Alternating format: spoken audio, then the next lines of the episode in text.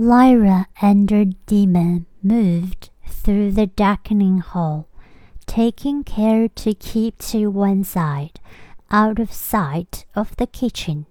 The three great tables that ran the length of the hall were laid already, the silver and the glass catching what little light there was, and the long benches were pulled out ready for the guests.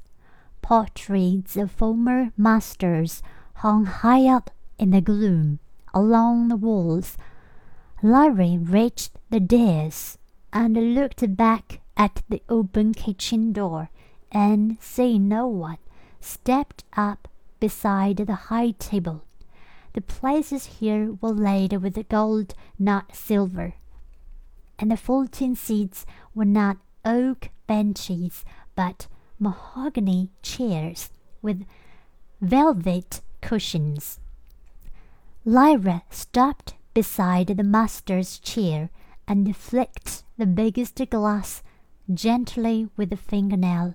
The sound rang clearly through the hall.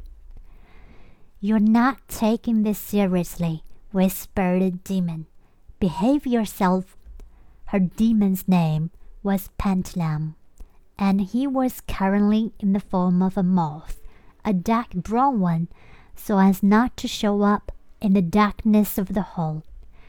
You're making too much noise to hear from the kitchen, Lyra whispered back, and the steward doesn't come in to the first bell. Stop fussing.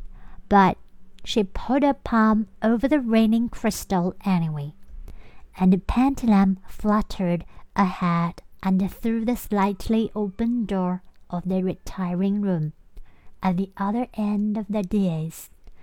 After a moment, he appeared again.